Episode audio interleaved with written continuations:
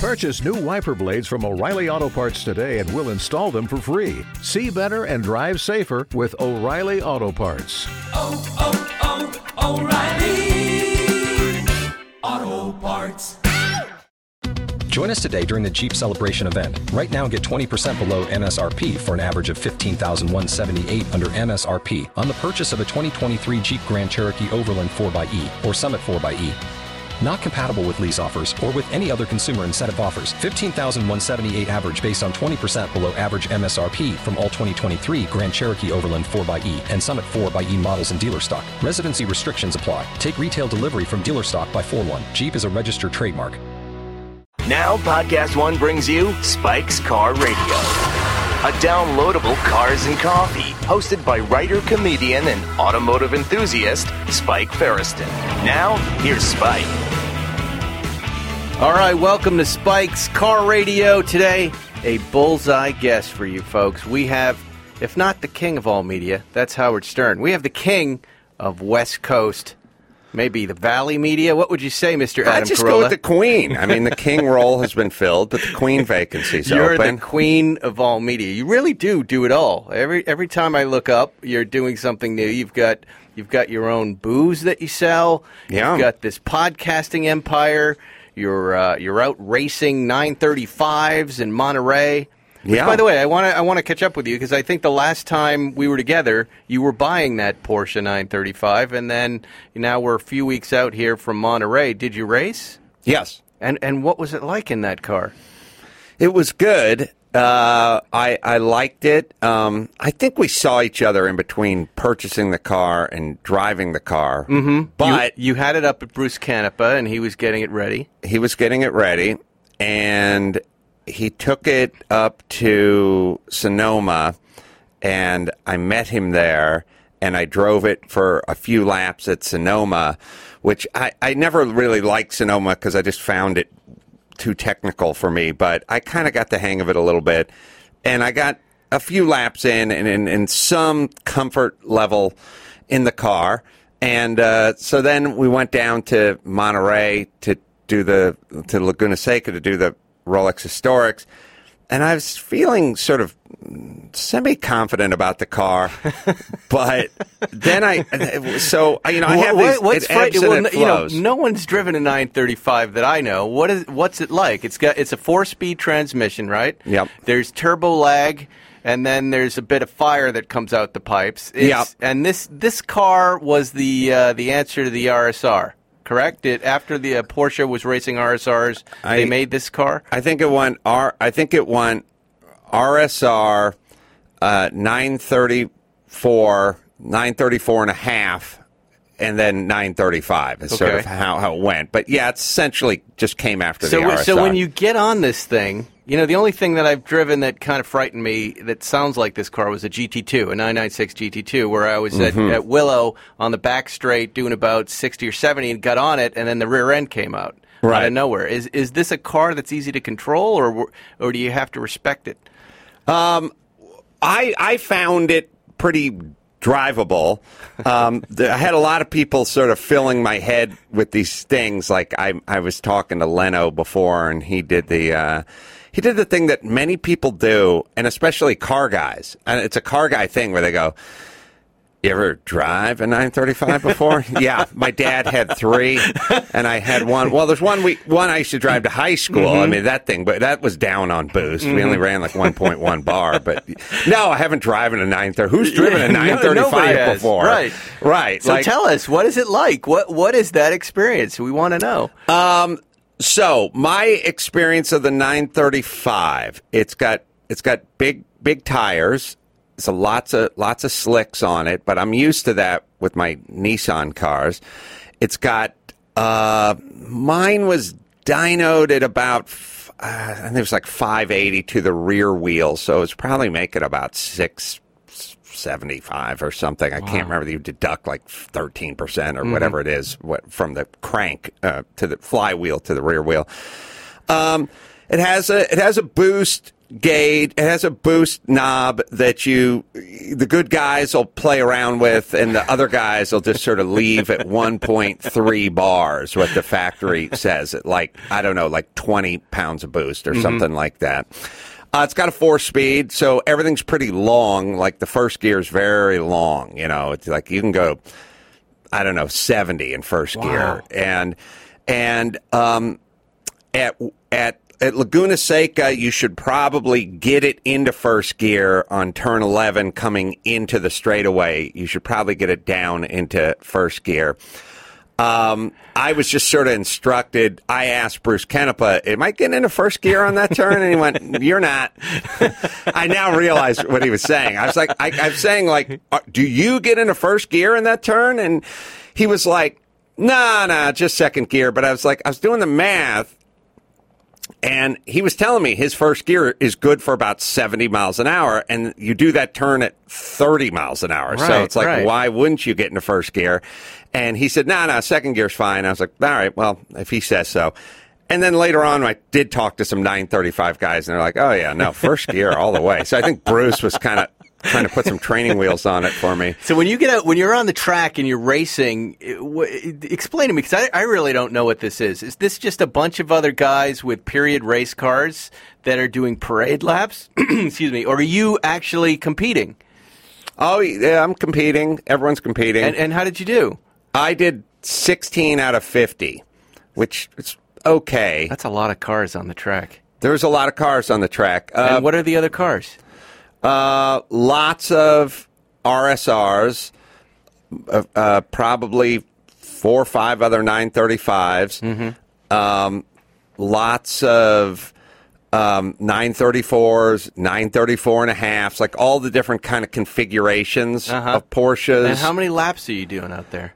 Uh, Or is it a it's- The timed race is 20 minutes. You usually get like 11 laps in or something like that. There's some big Corvettes. There's some uh, BMW M1 Pro cars. There's some 3.5 CSL Batmobile BMWs. And then there's these uh, things called DeKon Monzas, which are like Chevy Monzas, but they're all like fiberglass and have this big injection and the engine's like push back. Mm-hmm. And- and- and what do you kind of monster cars. What do you get it when you win? I- I- do you get? Is it a trophy or is it just bragging rights? Is it money? Uh, women. Mainly Coke, Coke and women. Sometimes some cash will be sprinkled in there just to snort up the Coke, mainly. Oh, Wow, that's Um, tremendous. I, won didn't see Ro- many women up there. I- I- yeah, not a lot. No. I won uh, one year. Won the Rolex Cup. They have a Rolex. They give out a Rolex Cup every Wow. every year, but for each run group. But it couldn't have been less climactic because There wasn't champagne dumped over your head. No, I did. The, I did the race. So here's what happened. There's there's two parts of getting a trophy that are good, and I think I lost out on both parts. The one part is when they hand it to you, like people are clapping and flash bulbs going off everywhere and the paper spinning around. Carolla wins Rolex Cup, you know that kind of stuff. Lusitania sinks and Carolla wins Rolex Cup. So that that's one good part, and then the other good part is later on when people see it, like uh, in the trophy case, and go, "Hey, look at that! What is that? A Rolex Cup? Hey." Those are the two good parts. I, I was had did not benefit from either one on the positive end of either one of those two parts because I did the race uh, 2011. I did win the Rolex Cup. I did the race. My run group was like, like three in the afternoon, and I was doing like morning radio. Monday morning. And so I got a five hour drive ahead of me. So as soon as I get out of the car, drink a beer, get out of the fire suit, and bam, right on the road. And so at like five thirty, I get a call from like one of the guys who's still at the track, and he's like, "Hey, where are you?" Well, and I'm like, "Mm, "I'm on halfway. I'm, you know, I'm in Salinas or Baker or whatever. I'm heading home." You know, and and they're like uh, passing the Anderson split pea soup guy, and they're like. Oh, you just won the Rolex Cup, and I'm like, all right. And they're like, I'll I'll take it back with me and I'll give it to you. I said, okay, thanks. So you take it. So this guy named Les took it, and then so I got nothing out of the initial mm-hmm. receiving of the Rolex Cup. And then later on, if anyone ever sees the cup or asks about it or wants to know, like they'll go, "What do you do with that vintage racing?" Like like you, or how's it work? I said, right. "I won the Rolex Cup one year," and they go. Oh, does that come with a watch? And I go, no. And they go, mm.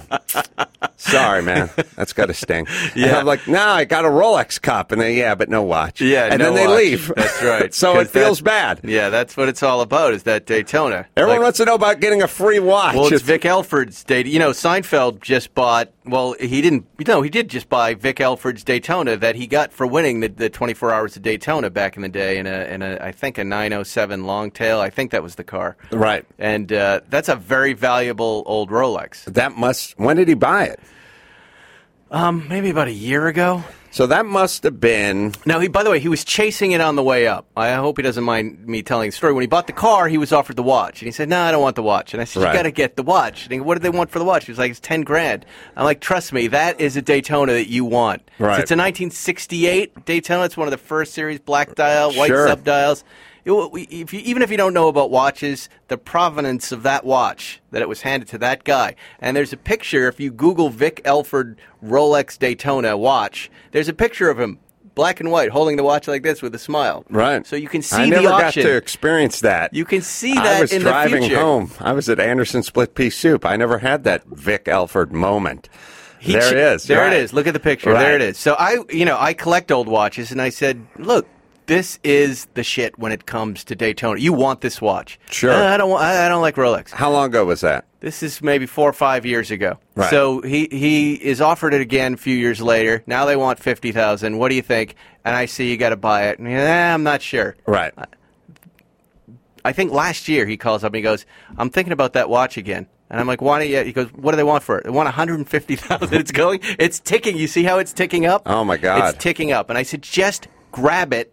Because I think that watch is probably going to be worth one or two million dollars by the time this thing hits auction. When you die and your wife puts all this stuff up. Sure, when she kills you and puts this stuff up for auction. Paul New, you know, Paul Newman's Rolex Daytona is going for sale. Uh, it's up for sale in October and November, and, Yeah. and they're saying that watch is. I thought that watch might be selling for five or six million, but I've heard recently some guys who are willing to go as high as eleven on that watch. Well, they say because I, I I'm not a big watch guy. But this how was could Paul- I be? I don't was- get one when I win a cup. And how else does one get a watch? I'm gonna get you There's other modalities for getting watches. Yeah, of Oh, course. You just go buy one. Oh, okay.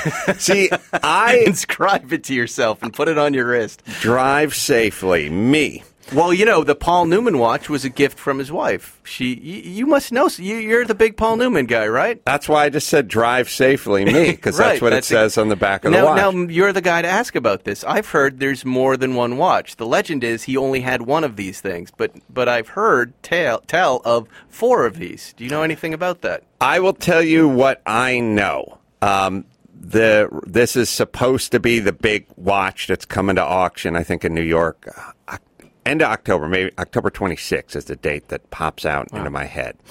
Um, this apparently he wore this watch from like 69 to like 84 or 85 or something somewhere in that range um, evidently he was pretty fanatical about his watch and keeping time and he used to i was told because i talked to the auction guys i was told he'd do a thing where he'd get his buddies this is back before uh, they had YouPorn, and they'd say, "Here, you know," they'd listen to the radio and they go, "At the tone, the time will be 12 p.m." Bing! They used to do that on the radio, and he'd show it on the Rolex, and they'd go, "All right, when it comes around again, we'll go hear it and see whoever's like the closest." And his would be the closest. I don't know.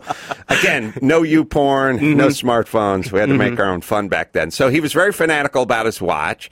Uh, Joanne inscribed, you know, wrote, I think, "Drive safely, me" on the back of it, and he wore it for uh, a number of years, and through going through Le Mans and everywhere else, and then was uh, had his uh, daughter's boyfriend spent like the summer helping him rebuild like their lake house or something, and at a certain point, he just said to the college age lad.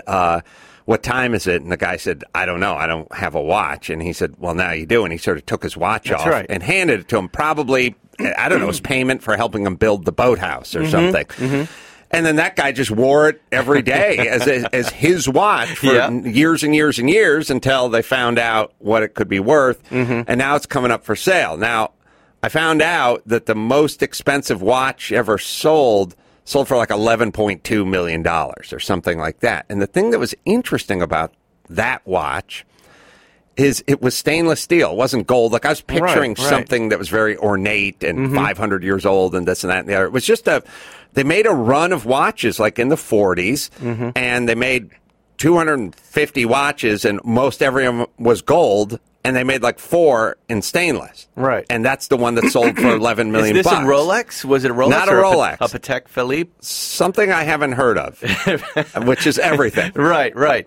Well, it's all it's all about provenance. It's, about provenance. that. Yeah, it's Right. about you know, it's Steve McQueen's overalls Right. that sold for a million dollars. So, so now they got this watch, and they said, "Well, we think it'll fetch a million dollars," but everyone seems to think it's more like eight million dollars. Yeah. five or Yeah. eleven or something. They think it might break the record. I don't know. I think it's definitely going to break the record. The You guy, do? the guy I was talking to is uh, is a Silicon Valley guy who was telling me about some deep pockets who were interested in it. And that's all I will say. But Good I- I- for Jerry, right? I mean, if the thing goes for eleven million bucks and it's a Oh, Daytona, I make him. I make him so much money. oh my god, Do you know? imagine. So so this watch this watch got delivered. Um, no, he bought it. Right? He go, I go. You got to talk him down. He goes. I don't like to to to work with. I don't like. I go. Look, just offer him one twenty five and say you should have got the watch when you bought the car, and you'll get it. So he, he gets it, and, and I talked to him maybe a month later. I'm like, what's the watch like? He goes, I don't have it yet. And I go, what do you mean you don't have it? He goes, there's a problem with customs. I'm like, "W- customs? I go, Jerry, I just I just had a watch repaired in Europe and it was sent in three days. Right. or it got here from Japan. Right. And um, it turned out whoever was working for him uh, uh, saw that it had an oyster bracelet. Mm-hmm. And uh, J- Jerry was like, he said it's tied up with fish and game. Wow, And I said, "What do you mean?" He goes, "Well, the oyster, the oyster bracelet, fishing game. I don't know. I got to talk to the assistant. The assistant thought that the watch was really made of oysters, and was trying to get it cleared through fishing game. Wow. and was it's not surprisingly, it was stuck there, going, "What are we dealing with? How do we get the paperwork for that?" Anyways, when the watch arrived, he was very upset.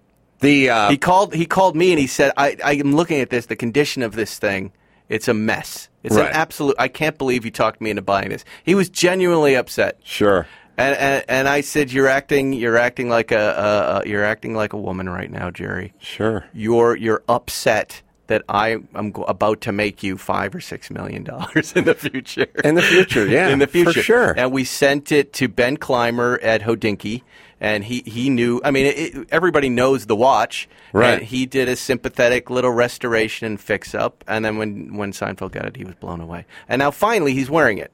Okay. So well, there we you know go. There's roll. our little watch journey here. Um, to, Are to- you going to bid on that watch? Is that why you were no, looking into it? No, no, I don't. I don't have that kind of money, and, and I'm not a watch guy. I'm more of a car guy. But uh, they did. They were. Well, the reason I know about it is because they were trying to get my car out there, the 935, to kind of display with the watch to kind of. Oh, right, uh, right. You know, you can picture the watch or picture Newman wearing the watch at Le Mans, then Mm-hmm. the car, and then the car sitting there with some ropes around it. That's and pretty that might, great. That'd be a good photo op, you yeah. know? Did they bring it out? They didn't. I didn't see it up there. Oh, well, it's not. I mean, the auction's not for another couple months. I know. I why couldn't they have brought the watch out? Oh no, the the watch, as far as I know, and boy, this is the most I've ever talked about a watch, but I, it is kind of interesting. The It's the watch, by the is way, it's not making a watch. Yeah, the watch is is making a tour. I think it's coming out to like is coming to L.A. and Tokyo and stuff like. The watch is on tour, and.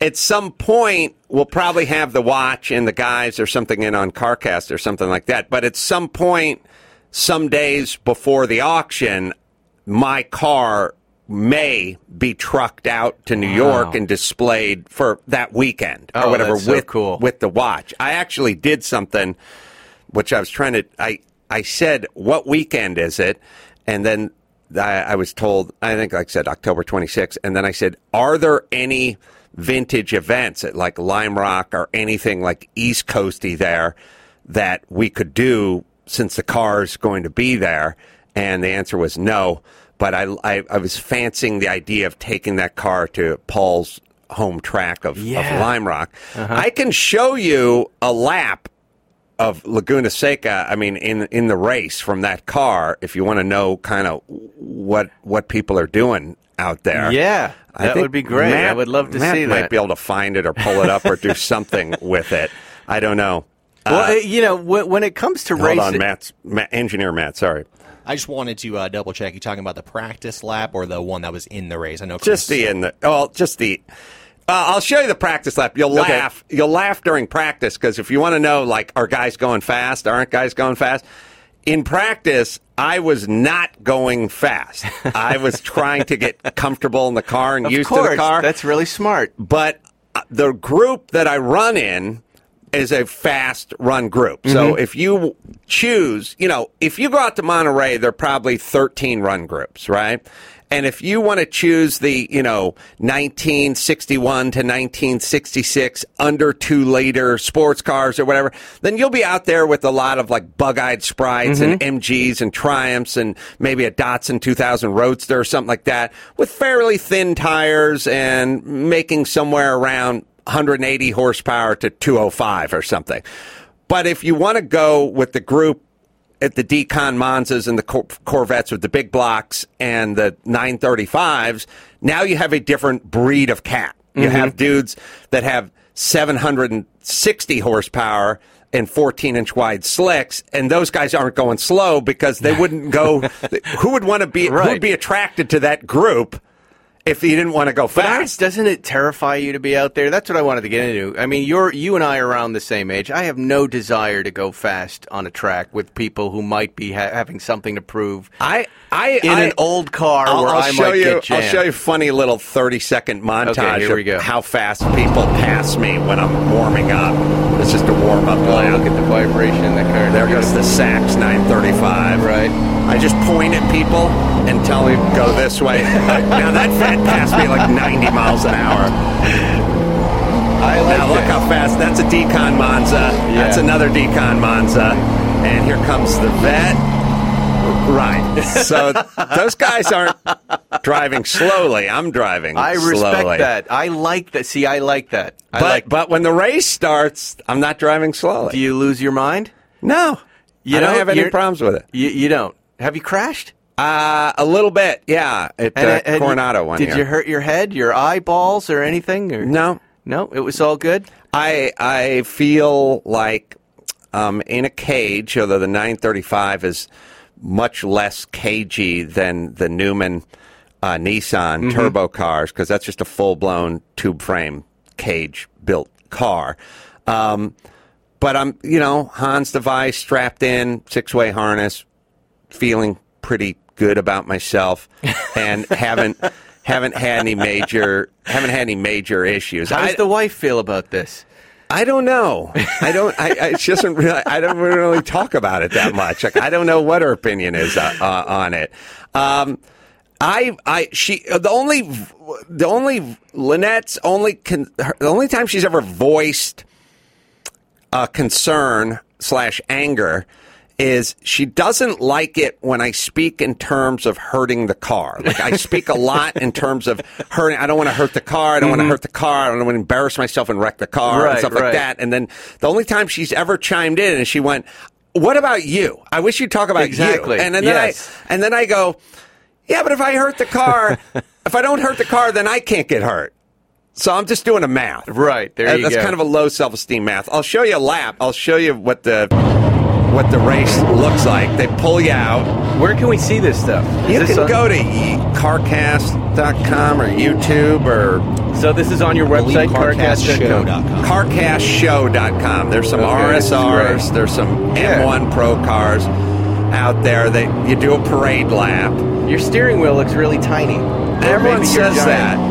What's going on? That's a little Oh, you got the wrong. right? Oh, hold on. This is Chris's horrible first cut. Chris, I'm glad you saw that, so you know how bad that, how nonsensical and bad your first cut was. There you go. Anyway, uh, well- I told him to fix it, but I'll I can walk you through it, and you can see what it what it's like. Well- you got to throw that one away, Chris. You can't have that uh, out circulating. Let's uh, let's take a break, Oh, take a break. and yeah. we'll come back. I want to talk to you just about the beginnings of your car thing. We'll be right back with Spike's Car Radio. In order to feel comfortable that you're getting a fair price, you need pricing context, information that empowers you to feel confident. With TrueCar, you'll see what other people in your local market paid for the car you want. From there, you can connect with a local TrueCar certified dealer and enjoy a more confident car buying experience. Using TrueCar, you can easily find the car you want. TrueCar will show you what other people in your area paid for the car you want. Now you know what a fair price is, so you can feel confident. Once you register, you'll see real pricing on actual inventory. This is competitive pricing offered to you only by a TrueCar certified dealer for an actual vehicle on their lot. It's pricing you'll see before going to a dealership, so you can feel confident when you show up. With TrueCar, you can connect with a local certified dealer of your choosing, so you can enjoy a quick, easy buying experience. TrueCar customers are more likely to enjoy a faster buying process when they connect with TrueCar certified dealers. TrueCar users save an average of 3000 off MSRP. Wow, that is a lot of dough. And when you're ready to buy, visit TrueCar to enjoy a more confident car buying experience. Some features are not available in all states, and I'm not going to tell you which features or which states. Here at Podcast One, we love hearing from you. We read every tweet and comment you send our way, so don't miss your chance to take our summer listener survey. Just go to podcastone.com and click on the survey banner, or go to podcastone.com slash my survey. It only takes a few minutes, and it gives you the opportunity to make a direct impact on your favorite shows. Tell us how you really feel, so we can get to know you better. We value your thoughts and participation, so check out the survey at podcastone.com slash my survey, or click on the survey banner on podcast podcast1.com. You're listening to Spike's Car Radio. All right, we're back with Adam Carolla on Spike's Car Radio. Adam, I wanted to get to know you from from the beginning. I, w- I was just uh, up in Monterey and I did a car chat with Jerry Seinfeld. I took him back to his childhood, to the first moments where he was looking at vehicles and what was it that really stood out? That moment where you kind of were attracted to a vehicle. Do you remember what that was? You mean like real childhood stuff? Yeah, like, like- five, six years Yeah, old. Yeah, your earliest Uh, kind of car my, memory. My earliest kind of car memory was living in Cherry Hill, New Jersey. I think we're out there until I was like five or six. Going to like the Cherry Hill Mall and seeing a die cast model of a yellow Ferrari a Dino, a Dino Oh, yeah. Ferrari. And I thought, and I still do, I think those cars are some of the best shaped cars ever. You know, they're mm-hmm. pretty gutless and they're not much in the performance department. But in terms of the way the door blended into the scoop that fed the rear rear engine or mm-hmm. mid engine, and just you just picture the door and that intake along the door, and just how that car's the rear glass that yeah, the general You know, I owned was- a yellow Dino. That was the first Ferrari I ever bought. Oh, really? Yeah, I, I think had that I think it's. I, I think it's. Did I say gutless? That thing. Will, that, that thing will snap your neck. and put your right No, foot it won't. it. It- no, but I it's- know. but it's beautiful It's a beautiful shape. It's Yeah, a it's a beautiful, beautiful shape. shape. The interior's beautiful. The Mm-hmm. seats are beautiful. Like it's a. It's a great aes- aesthetic sort of spot on 1969 70 71 just right in that era and it's it's beautifully shaped the front end is beautifully shaped like it's a great it's a great shape So, were you the only one in your family that liked cars, or did Yes. your, your, uh, not your dad or anybody No. else? No, Not it, at It was just that, and of Zero. course there was no Ferraris around. No. What- no. So, so where does it go? You see this car, and then do you are you making plans in the future, or you know, at what point It- it, does this car thing turn on? Where does it go from that moment? Um, it goes like Tommy Lee, eh, except for minus the story where their parents bought him his first drum kit when he was seven.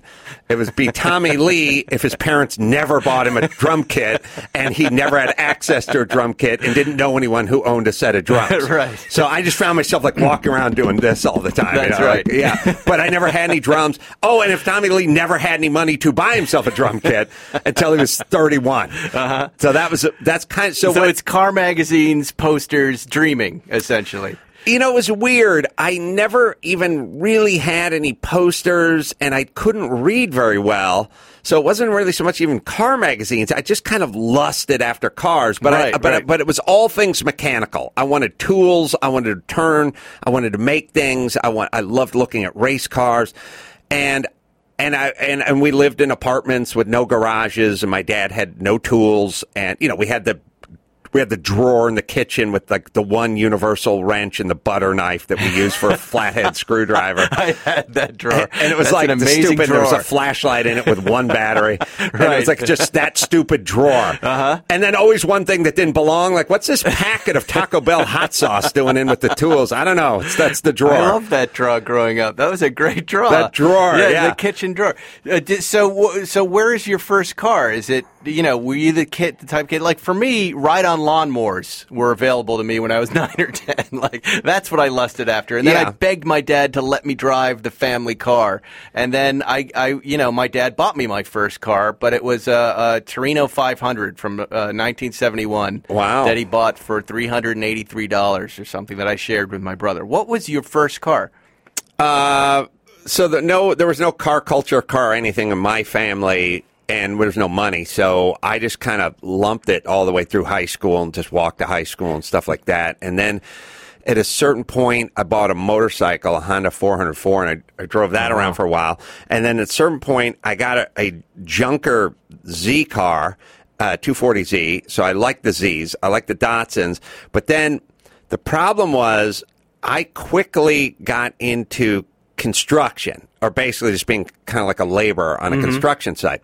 And so what happened was my boss, I was making, I think, $7 an hour, and my boss said, if my foreman said, if you buy a truck, I'll give you another dollar an hour.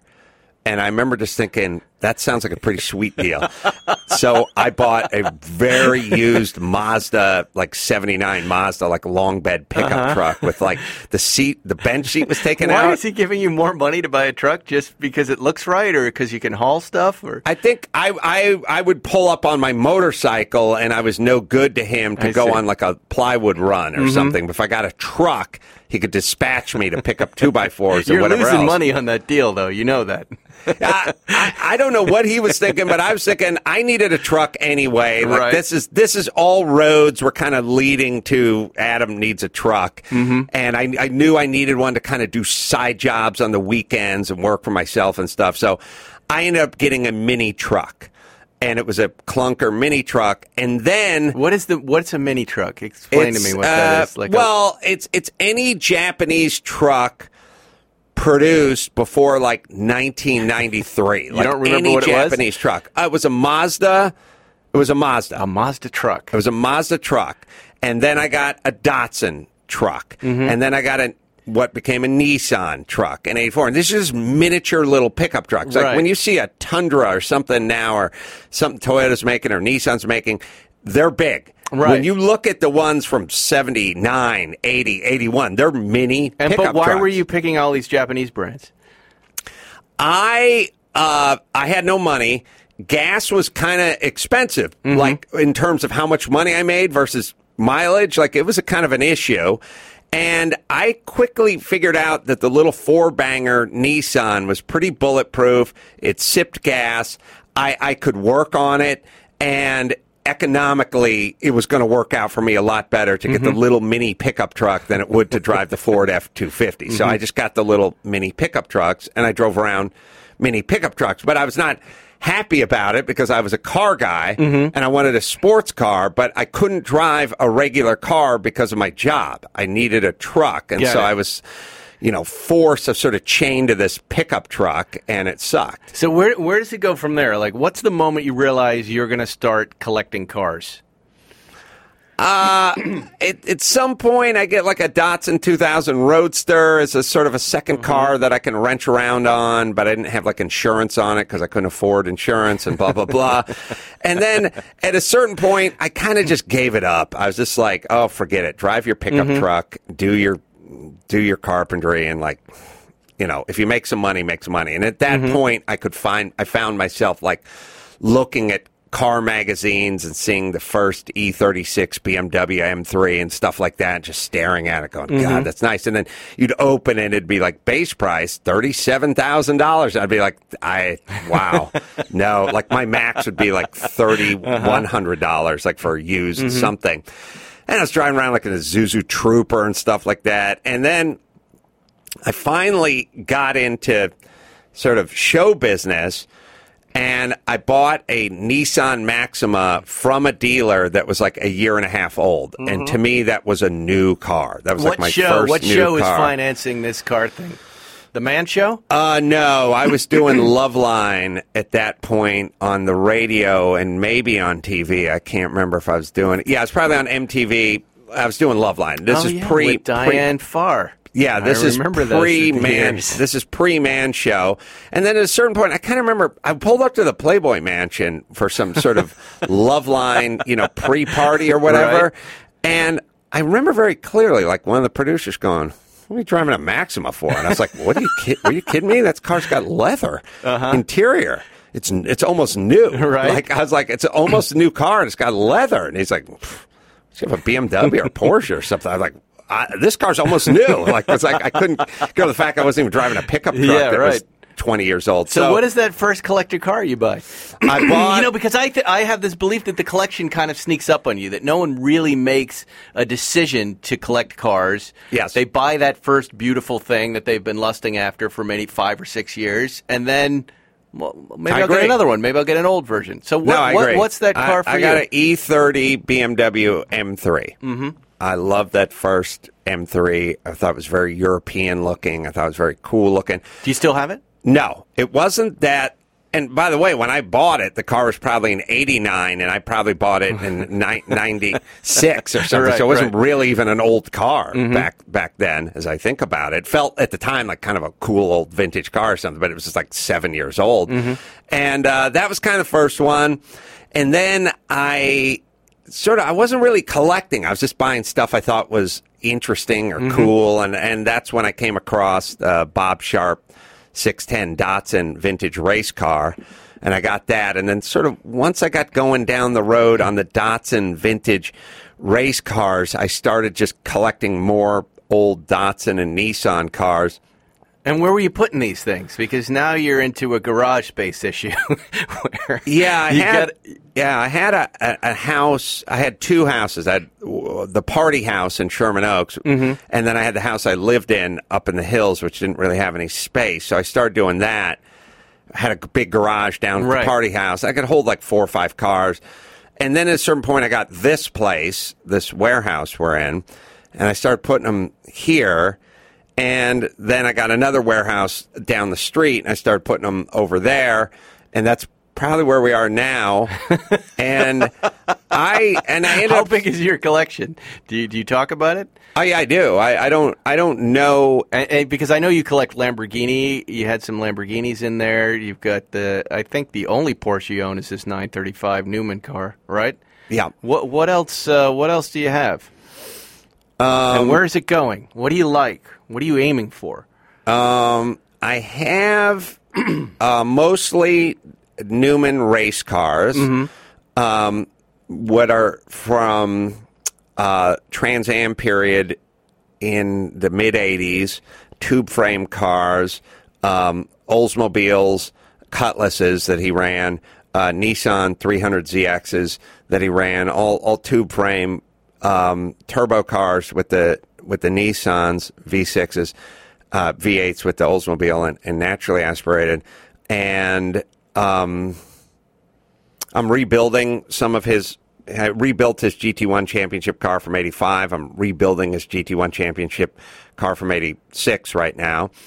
And uh, kind of mostly steering toward Newman right now in terms of the collection. I have a Lamborghini Miura SV, which I, I like very much. Is that the blue car? That's that a blue is so car. gorgeous. It is a gorgeous. I think it's Do you drive it? No, I think it's one of the most Can I drive it? Yes. now, why wouldn't you be taking that to and from work at least a couple days a week? Why aren't you driving it? I have this weird uh, relationship with uh, reality, which, which is if you said to me, why don't you take your expensive Lamborghini on a Sunday? Why don't you just take it out to Cars and Coffee and Yeah. Mm-hmm. Irvine or something? Or why not just take it up Angeles Crest Highway? Put your kid in there, give him a thrill, take it or to the whatever. grocery store. or take it to the grocery some store, buy some popcorn, whatever. If you said that to me, I would say, ah, it's so nice, and you know, people they open their car doors, they fling them open. It's going to get a ding, and I don't. And by the way, and I don't want You've the got a garage here. I don't want the You're- you're- attention. I don't want people looking at me. Ultimate. You're the ultimate car guy. You're one of those guys where you can, if anything happens to it, you pull it into one of your bays with your guys and say, "Take care of that," and they fix So it. So here's the juxtaposition of, of being me. So I would go, I don't want the attention. Yes. I don't want the hassle. I don't want people looking at me. Right. I don't want to deal with it. I just don't want to deal with it. All right. so that's what I'd say. So it sits. So so the car shall sit driverless for But months you're and years on end. You're, you're missing out on so much. Like Right. there, there are lots of little errands you can run in your vintage cars that you don't have to worry about any of that stuff. I, I completely agree, but I never do, and I sh- I probably won't. But I, then drive- I take my old race car from uh, 1968, and if my kids do a good job on on the last uh, two days of school, I drive them each to school in the race car. And See, they and they love you're so much better than And there's a drop off line. You just they open the door, they get out. The lady goes, "What's?" She's about to say, Right, "What's what- this?" You just right. drive off. You just leave. I- and I the, and the- should. And the, kids and I feel good. I feel like I'm using this thing. Uh, You're right, and I don't. but then people say to me, uh, "What are you going to do with that 935?" And I go, "I'm going to go race it." Yeah. and they go, No, it's great. They go, "It's a five million dollar car," and I go, "So be it." And they go, "But what if you get in an accident?" And I go, "I don't know. We'll fix it." You'll fix and it. And they go, Ex- "I don't know. Are, wouldn't you be uncomfortable racing that car?" And I go, "Nope." Nope. And they go, "How are you going to drive it?" And I go, just drive it like I drive all the race cars. Right. And they'd go, well, that's weird. So so that's the same thing for the street cars. That's the exact right thinking for all of it. you're right. And I only apply it to the, the track. I don't, I don't, I'll show you a lap. You want to see a lap in that car? No, I, wa- You I want to see it.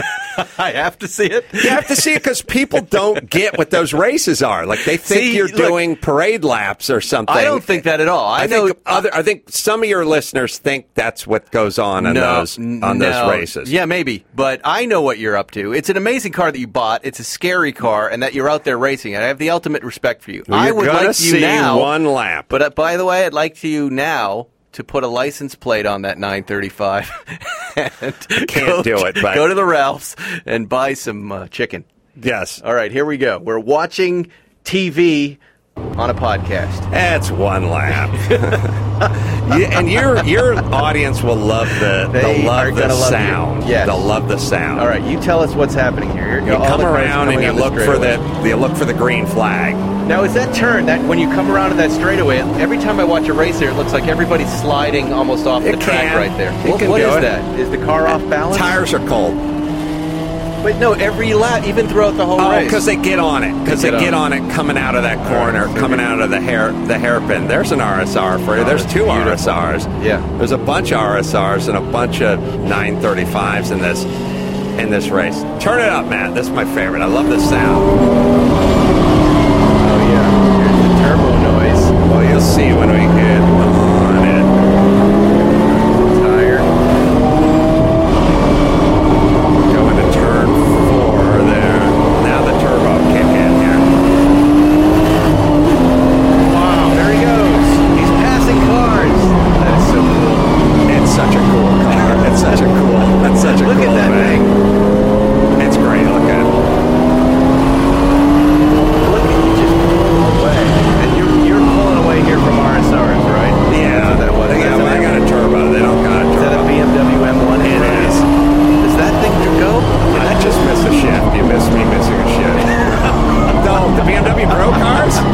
Yeah. They're fast. Wow. They're naturally aspirated, but they're they're fast. And They're what do you? really what do you? What's in your head? What's going on in your head right now? Are you getting down to yourself because you missed a shift? Are you just having fun? No, I didn't even. I didn't even feel it. I was just my hand just corrected it, sort of automatically. I'm sort of like I never drove this car before, so I don't Wow. really know what the the shift pattern. Like I'm not used. I'm used to driving a car with a different shift pattern. So Uh-huh. Look, there it is. It looks like it shifts wonderful here.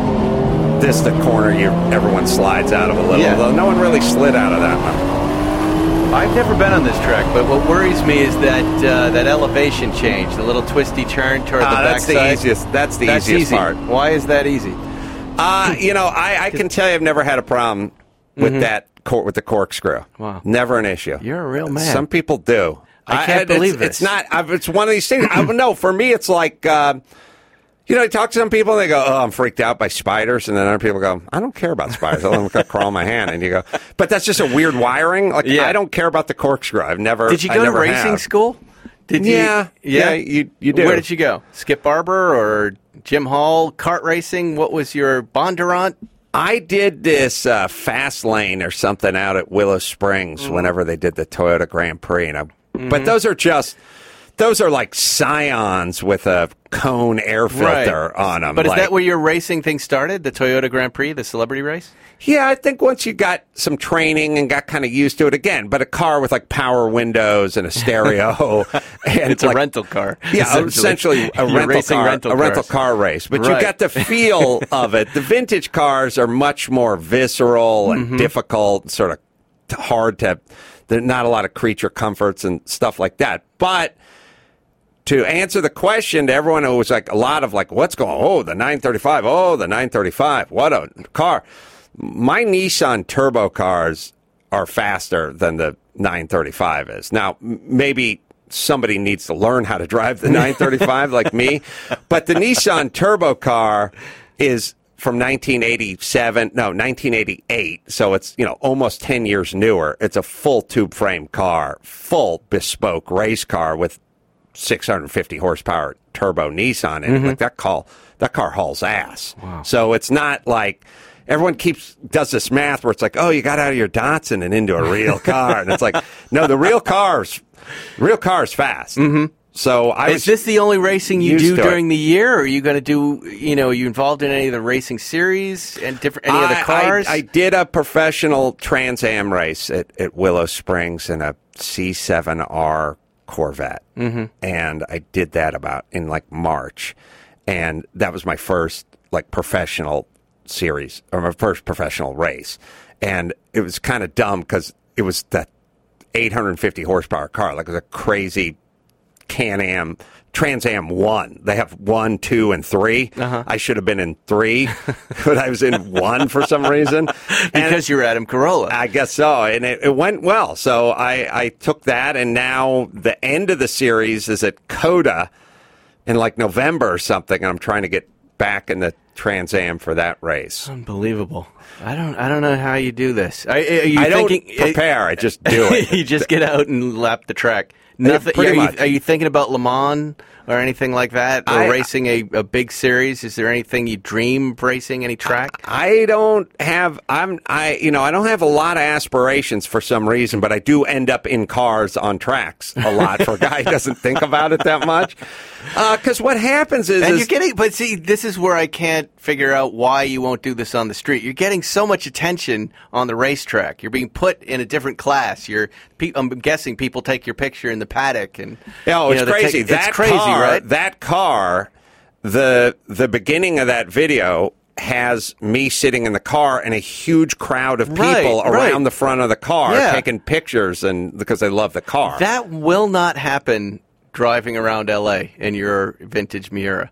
It I- won't. I know. I, You're agree. right. By the way, You're I right. agree with you about not going to Cars and Coffee. There's nothing I hate more really than a car show. I don't like standing around Right. with a bunch of guys with their hands behind their back and talking. I I can hang for about 40 minutes and then I have to get the hell out of there. Right. For me, it's all about driving. It's about getting in these old cars and doing stuff in them. Yeah, I And, I and the attention, agree. who cares about these? It, it's I, you don't I, even get I it. gotta say, But you could put a license plate on that 935, and you would make my life if I saw you going down I the couldn't. The problem, uh, God's honest, is I can't get out of my warehouse in that car, and, and most all the cars I own because they're a quarter inch off the ground. The front of that car is a quarter inch off the ground, and Yeah. you can't drive it off the driveway That's and true. onto the street. You can Like, adjust that though. No, the clearance, the clearance on these cars is so minuscule that Yeah. you can't get it. You could trailer it onto the street. Okay, well the Miura you can. the Miura, you could do it. You could do it, but you also sometimes, unless you have that car sorted and it's right and it works a lot, you need a guy driving behind you, Yeah. taking care of stuff. I, I think uh, you need a guy, a AAA guy driving behind you in a tow truck. I think one of the one of the things that happened to me is I used to do a lot more, hey, I'm going on a run kind of thing in my sports car, and then once I got into vintage racing and or just sort of racing, I just sort of went like, no. it it's not exciting unless I can get strapped in and get mm-hmm. other guys out there, and I'm, I'm like looking over my shoulder for cops. Is there a cop around? Like like you know, there's so many cops, and I was Right. like, this that kind of thing that I just I, I got like it's like. I started slamming heroin, heroin, and then someone's like, "Hey, you want a half a Vicodin?" And I'm like, "Nah." And they're like, "Oh, you don't do drugs?" "Oh no, I do drugs." do you have any heroin? Like, I got used to this one thing, the and then the other thing just kind of became like, eh, I don't even. My daily driver, like people are like, "Why don't you get something nice, like something really nice?" Well, what like, do you daily drive? I got a Jag, which is nice. The F pace? But a guy, I had the F Pace and I went to another Jag. I don't even know what it is. But I, I had a guy say to me last night, last night, he was looking at me in my Jag. He was like walking me out to the driveway or something. And I, he, he put his head in and he went, Hey, this is nice. And I said, Yeah. And he, he knows I'm a car guy. And he said, Is it fast? And I said, I don't know. he said, Right. Why don't you know? And I said, Because I just go Yeah. to work and turn around and come home again. Like that's, my it. thing. And That's then we'll go race. That's right. That's kind of that's a my- very my common race car driver thing. You know, uh, I, I- I know a guy who races Ferraris who drives a Tesla. I said, "What are you driving this for?" He goes, I, "I go fast on the track. It's hot in that car. I want something that's quiet and works and has AC." That's very common for you race car drivers. I think maybe that's what's going on with me. Well, Adam, thank you so much for coming on Spike's Car Radio. I truly uh, appreciate talking to you yet again. We'll have to do it again. There's so much more to cover. I uh, I really want you to come out to Malibu next time. We'll take a drive. I, I would love to. I feel like you could be my muse. I, I know something about this drive thing I, that, uh, and I think I have the road and the cars to do it, and I think you're going to enjoy it. I You'll will. relax. I shall. You'll calm down. Adam Carolla, everybody. We'll see you next week on Spike's Car Radio. Thanks for listening to Spike's Car Radio. Download new episodes every Wednesday on the Podcast One app or subscribe now at Apple Podcasts or PodcastOne.com.